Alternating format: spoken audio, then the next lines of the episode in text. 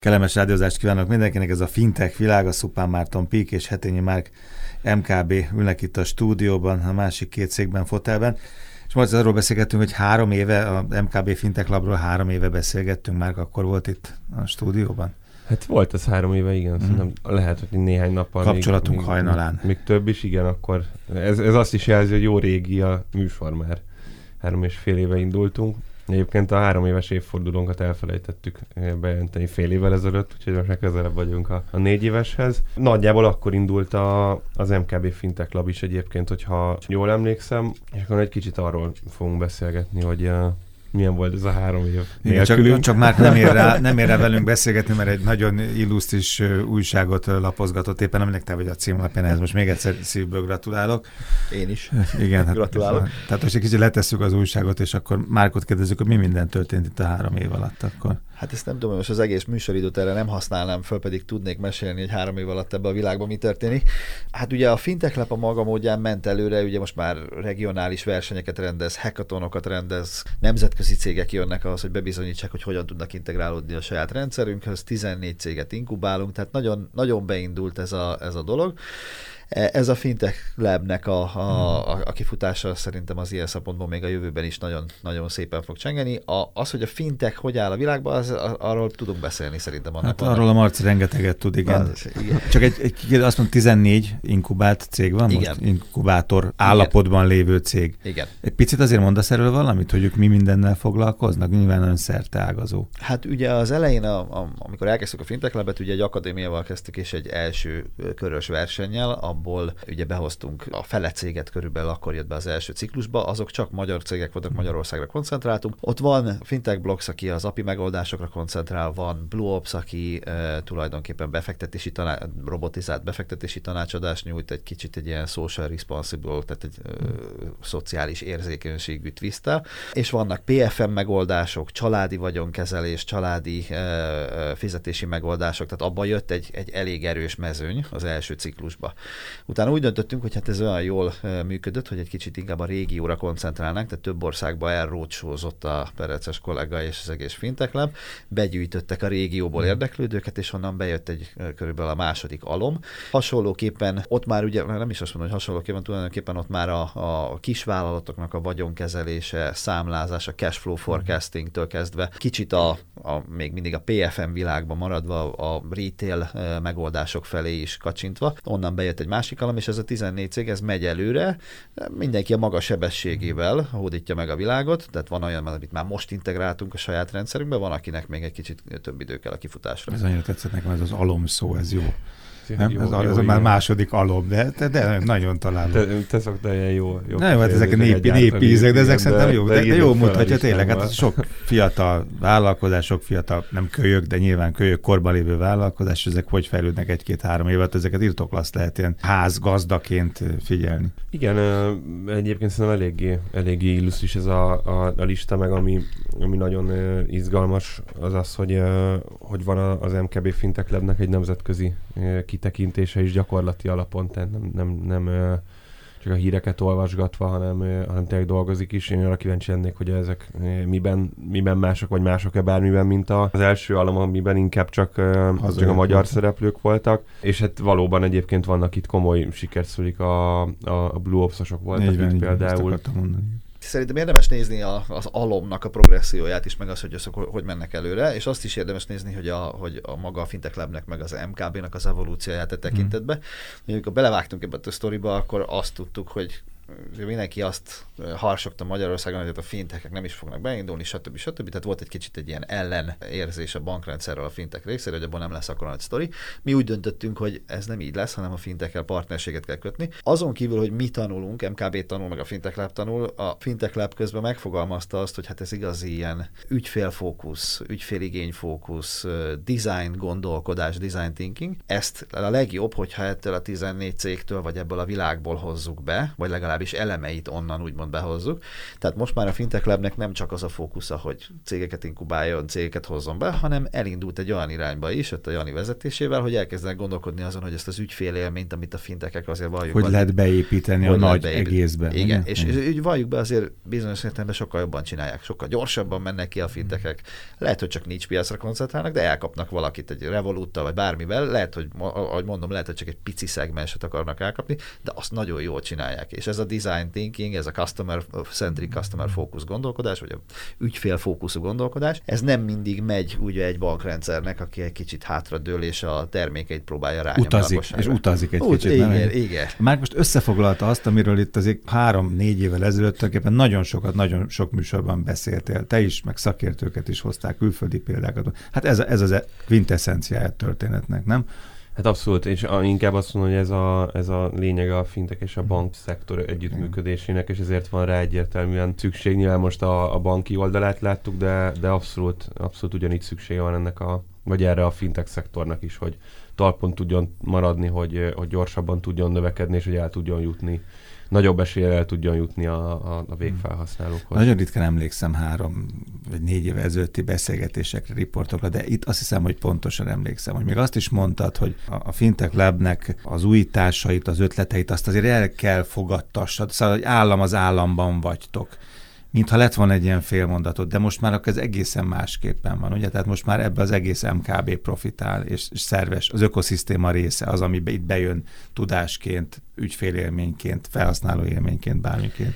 Nem? Igen, igen ez, ez így van, én ezt mondtam, e, és ez ma is kiállok mellette, azért az idő halad, és a, ugye amikor mi elkezdtük ezt a beszélgetést, akkor az hát, hogy mondjam, milyen kifejezést használják, mondjuk divatos volt az, hogy a, a, a nagyobb cégek inkubációs központokat hoznak létre, ugye annak, értem, annak, annak érdekében, hogy behozzák azt az innovációt, mint önmaguktól nem tudtak generálni. Azért az idő közben erről nem feltétlenül pozitív véleményt alkotott, tehát ez a, ez a sok ilyen próbálkozás, hogy hozzunk létre egy központot, ahova az összes innovációt oda varázsoljuk, és akkor majd az majd megfertőzi az egész szervezetet. E felett egy picit a digitális stratégiát alkotó emberek ezek kicsit úgy más véleménnyel vannak ma, mert azért a nagy szervezetek azok nagyon erősek tudnak lenni, tehát nem, nem azt mondom, hogy a tehetetlenség, de az ellenállás, ellenállás, ellenállás az, nagy, az, az, az, azok nagyon erősek tudnak lenni. Szerencsére nálunk tényleg az a példa van, vagy az a, az a példa él, hogy a Fintech Lab részben önmaga önálló életet is él, részben önálló stratégiát alkot, és ebben ugye tényleg azt tudjuk mondani, hogy a piacon is egy egyedi szereplőként megy. A, a bankon belül a vezetőség folyamatosan nézi, látja azt, hogy ennek az értékét azt be is kell hozni, de nem az a, tulajdonképpen nem az az elvárás a Fintech Lab felé, hogy az egész bankot fertőzze meg, és hogyha ezt nem mm. tudja megcsinálni, akkor onnantól kezdve akkor, akkor nincs létjogosultsága, hanem van egy önálló létjogosultsága is a Fintech Labnek, és ez szerintem ez a mi esetünkben egy szerencsés recept volt, mert hogyha csak az lett volna a célunk, hogy megfertőzzük hogy, a bankot, és ennek az ellenállásnak a letörése. a, a pénzintézetet, az egy más történet. Igen, pontosan. Akartunk még PSD2-ről is, meg sok mindenről beszélni. Azt azért látjuk, hogy, hogy ti, ti voltatok az elsők, akik sandboxot adtatok, meg hogy ugye egyáltalán mi a véleményetek erről, hogyan, hogyan álltak ezzel. Akár nem is feltétlenül csak az Open API szempontjából, de egy Strong Customer Authentication, vagy akár a, a, többi pontja a PSD2-nek, illetve én arra is egyébként kíváncsi lennék, bár nem akarom átvenni itt a kérdező szerepét. Hogy látjátok ezt a, mennyire indokolt ez a sok csúsztatás a, a határidőknek, hogy most itt az angolok másfél éves halasztást adtak pont abban, a, abban az egyetlen, vagy, vagy a kevésből az egyik olyan PSD2 elem, elemmel kapcsolatban, ami tényleg a biztonságot szolgálja, és nem feltétlenül kifelé nyitja a, a, az adat adatvagyont. Hát ugye én az, a, pont az adatvagyon oldaláról közelítem meg a kérdést, hogy alapjába véve, hogyha visszamegyünk talán a, a korhoz, abba, abba hiszek, hogy az adatvagyon a tulajdonképpen az ügyfél tulajdona, és az, hogy abban az adatvagyon mit csinál, hogy csinál, azt ne is a bankrendszer határozza meg, ne a Big Tech rendszer határozza meg, azt az ügyfél határozza meg. Azt látni kell, hogy a PSD2 Open Banking fogalom az effektíve az egyik szereplőt forszírozza arra, hogy egy teljes nyitottsággal menjen a világnak. Tehát valamennyire meg kell érteni a bankrendszert is, hogy azt hiszem a Santander Bank fogalmazza meg jól ezt a, a, ezt a fogalmat, reciprocality, tehát hogy kölcsönösnek kell lenni annak, hogy az ügyfél ügyfelet feljogosítsuk arra, hogy az adatait mindenhol, minden szereplőnél lévő adataival ő úgy bánjon el, ahogy akar. Tehát nem csak a bankrendszeri adatokat kell megosztani, hanem akkor adott esetben a big tech rendszeri adatokat is osszuk meg, és ez ugye a fintech szektornak is előnyös lenne, hogyha nem csak egy szereplőtől lehetne ezeket a megosztott adatokat, adatokat úgymond használni, igénybe venni. Tehát úgy lenne igazán hasznos ez. Igen. Mert ez egy kicsit most ilyen fél, fél lábas ez egy féllábas rendszer, mm. és akkor még nem is beszéltünk arról, hogy az állami adatokat is valahogy ezt hát össze kell kombinálni ahhoz, hogy ez igen, így igazándiból működjön. Tehát én, én azt a részét, hogy most a csúsztatások, csúszásokat, nem a csúsztatásokat, a csúszásokat. Ez egy népszerű kifejezés, de most csúszásokat is lehetne. Hogy a csúszásokat hogy értékelem, azt, el, azt meg tudom érteni, vagy hát együtt tudok érezni a bankrendszerrel, mivel egy egyoldalú nyitásról van szó, hogy ennek van, ebben van némi ellenállás. Az, hogy egy közepes tier 2, tier 3 banki szereplőnek az open bankingben, szövetségekben van a jövője, és az adat megosztásban van a jövője, azt szerintem azt idővel szerintem nem sokára mindenki észre fogja venni. Tehát az, hogyha az adat vagyon fókuszú gondolkodás átmegy, úgymond az államigazgatásban is, a big techeknél is megosztunk, és a bankok is megosztják, akkor ott a tier 2, tier 3 bankoknak tényleg lesz egy fintech partnerségvel, vagy más partnerségvel létjogosultsága, hogy fejlődjenek, és nem csak a nagy bankok fogják learatni, úgymond a piacot. Tehát én nagyon, nagyon hiszek az open bankingban, az, hogy most vannak benne csúszásokat szerintem azt annak tudhatjuk be, hogy tényleg egy egyoldalú gondolkodás a PSD2, vagy akár az Open Banking is. Az előbb az elmúlt három évről beszélgettünk, és akkor egy picit adjunk még egy perspektívát, hogy a következő almok elé is, meg a következő három év elé mi fog változni? Hát én úgy gondolom, hogy a, ugye, ha megnézzük... Amit az ügyfél érez, most egy kicsit lépjünk ügyfél oldalra igen, is. Ha? Igen, igen, igen. Hát hogyha azt nézzük, hogy a fintech szektornak a progresszióját, ugye azért ez is végigmegy azokon a tradicionális hullámokon, hogy a nagy hype-kor után egy kicsit ugye egy egy picit a, a vizek, igen. Eh, de most azt látom, hogy most megint abba egy kicsit a, talán, hogyha a válság ellen viszi a, a potenciális válság, akkor azt látom, hogy egy kicsit megint abba az irányba megyünk, hogy konszolidálódik és fölfelé jön a piac. Ugye azt látjuk, hogy a Revolut is hódítja a piacot, viszi el az ügyfeleket, csak egy nis szegmensben, de jönnek be azok a gondolkodások, amik mivel beérett az a úgynevezett ilyen customer-centric customer focus, mm. és most már ugye az elején mindig azt mondtam, hogy nehéz lesz finanszírozást találni arra, hogy egy nehezen mozgó közegben a befektetők ügyfélakvizícióért fizessenek. Mert a bankok azok iszonyú sokat költenek arra, hogy ügyfeleket akviráljanak, ügyfeleket megtartsanak, marketing, stb. stb. Tehát, hogyha jön a fintech szektor, és azt mondja, hogy nekem van egy innovációm, és annak a, a költsége mondjuk az egész tortából 20%, akkor nem találunk befektetőt arra, hogy a maradék 80%-ot megfinanszírozza arra, amit már úgyis megcsinált valaki, hanem inkább partnerkedjünk. Azért most már azt lehet látni, hogy vannak olyan példák, ahol effektíve az ügyfélakvizíciót is megfizeti a befektető, vagy ugye banki offshoot, tehát ez a Markus, ugye a Goldman Sachs-nak azt hiszem van a, a, a Markus nevezetű kezdeményezése, ami Angliába és az USA-ban már több mint 40 milliárd forrás gyűjtött a Goldman Sachs részére, és az is úgymond hódít, tehát vannak olyan szervezetek, akik akár, akár külön brand alatt megfizetik a customer acquisition az ügyfélakvizíció költségeit, vagy teljesen független kezdeményezésként ugye eljut a marketing odáig, hogy a, átüti a, a, az ügyfeleknek az igényeit, és én ezt látom most a fintech szektornak a következő állomásaként, hogy most már az első hype hype után, ami egy innovációs hype volt, utána jött a mondjam, ezek a kételkedési időszak egy kicsit a visszafog, hogy, hogy tényleg nem fogják mm. megfinanszírozni ezeket a, a lépéseket, de mivel úgymond a szektorban a bankok még mindig azt kell mondani, egy picit lassabban mozognak, most jön egy olyan időszak, amikor már azt mondja mindenki, hogy oké, okay, akkor most már tényleg a, a, az ügyféleknek a, az inger küszöbét elértük, tehát ők most már tényleg tudják is, hogy van fintek, akarnak is a fintekkel foglalkozni, akarják, me, megbíznak a fintek szektorban bizonyos elemekben, és lesznek olyan cégek, akik hajlandóak finanszírozni, vagy befektetők, akik hajlandóak finanszírozni azt, hogy a fintekek ügyfeleket akviráljanak. És ez egy új korszak szerintem a fintek világban, amit, amit úgy, hogyha ha új potenciális cég jön, aki be akar ide törni, akkor tényleg arra kell fókuszálni, hogy az az ügyfél igénynek a felmérése, elkapása, az tényleg precíz legyen. Mert azért ugye mi is találkoztunk cégekkel, tehát az elején gyerekcipőben volt, hogy van egy innovatív ötletem, és majd az biztos meghódítja a világot. Biztos tetszik majd mindenkinek, Igen. és aztán a piac meg utána Pontosan. De ez, eldöntő, ez, hogy tényleg ez, ez tetszik, vagy tetszik, vagy picit más. De ez egy startup gyerekbetegségnek is lehet nevezni, ez mindig így van, hogy az ember beleszerelmesedik a saját ötletébe, és akkor egy kicsit megvakul a világba, hogy a, effektíven neki tetszik, de nem biztos, hogy a világnak ugyanannyira. De most már úgymond ez a mind a befektetői kör, mind az inkubációs kör, mind a fintech kör kezd kiokosodni arra, hogy hol vannak azok az ügyfél lehetőségek, amiket fel kell mérni, és oda be, be lehet fókuszálni, és arra, abban a szektorban meg talál finanszírozót arra, hogy ügyfeleket akvirálja.